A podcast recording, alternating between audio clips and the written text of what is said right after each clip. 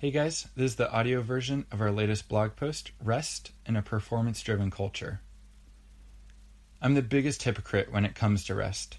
Last fall, I spent a lot of time reflecting on the topic. I read through Garden City by John Mark Comer, listened to podcasts, and watched documentaries about slowing down.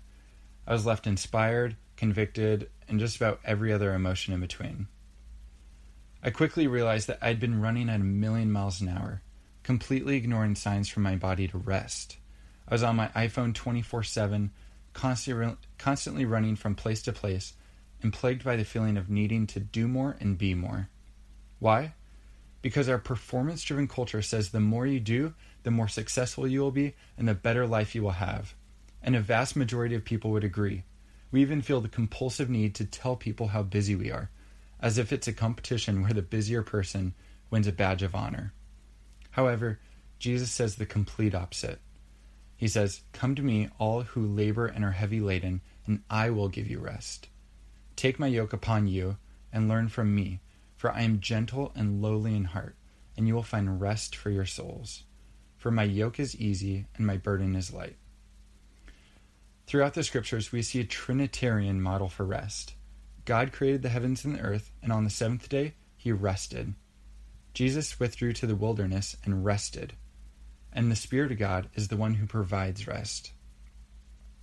God is the only being that doesn't need to rest, yet He does, to model it for us. Netflix is not rest, social media is not rest. True rest comes from time spent alone in the presence of God. I love the way John Mark Comer describes rest. He says, That's why Sabbath is an expression of faith faith that there's a creator and he's good. We are his creation, this is his world. We live under his roof, drink his water, eat his food, breathe his oxygen.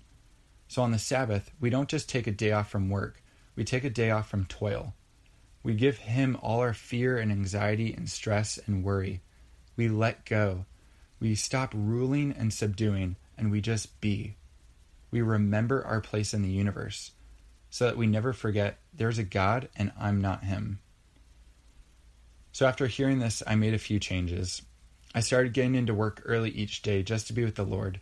Most of the time, I just sat there and listened, and most of the time, it was really hard.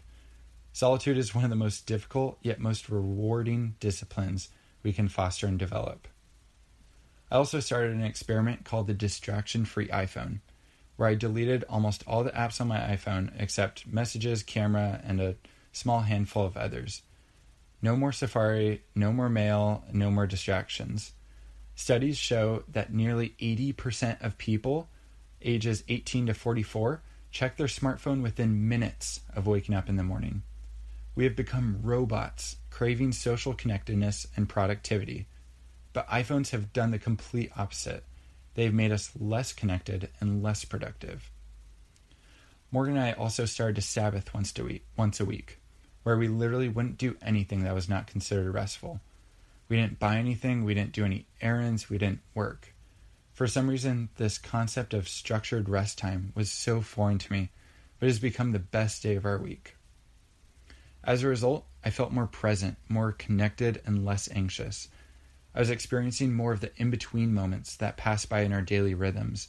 I was experiencing God in a way that brought a deep sense of peace to my soul. Then, slowly but surely, I began to fall out of the rhythm, and six months later, I found myself back at the start, only this time with ministry. We started support raising at the end of January and shot out of the gates, doing six to seven meetings per week. In other words, almost every single day after work, we were with families sharing the vision that we had for church planning in Papua New Guinea.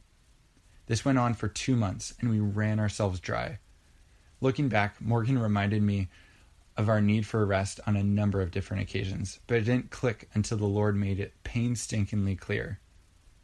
I was on a walking meeting with my CEO because that's what all the cool tech startups do. And I was telling him about our busy schedules and how we were hustling so much and how we had this great vision, how we wanted to get as many people on board as possible he responded with a simple question What would happen if you did three meetings a week and spent the other days, days in prayer and rest? Immediately, I felt like the Israelites of the Old Testament. We tend to read stories about how God delivered them time and time again, and almost laugh to ourselves when we read on the next page that they turned back to their former, former ways. Yet, in the same way, I had just come out of a season of learning so much about rest and was so quick to fall back to my fleshly tendencies. So we scaled back, and the support came flooding in. Two days later, we got a $1,000 anonymous donation, and within a week, our monthly support level nearly doubled. I was completely humbled by the experience. For the first time, I wasn't able to just work harder. I had to fully rely on God and allow more room for Him to work. We were created for good, meaningful work, but we were also created for rest. There's an important balance between the two, and the only way to do either well is by abiding in the Father. He loves us way too much to let us continue running on our own fumes and our own feeble strength.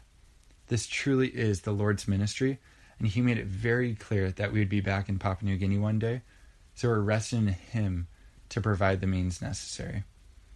In a performance driven culture that says do more, be more, and work harder, I pray that we would be quick to recognize the lies of the enemy and lean into the only one who doesn't need rest, yet modeled it for us simply because he loves us.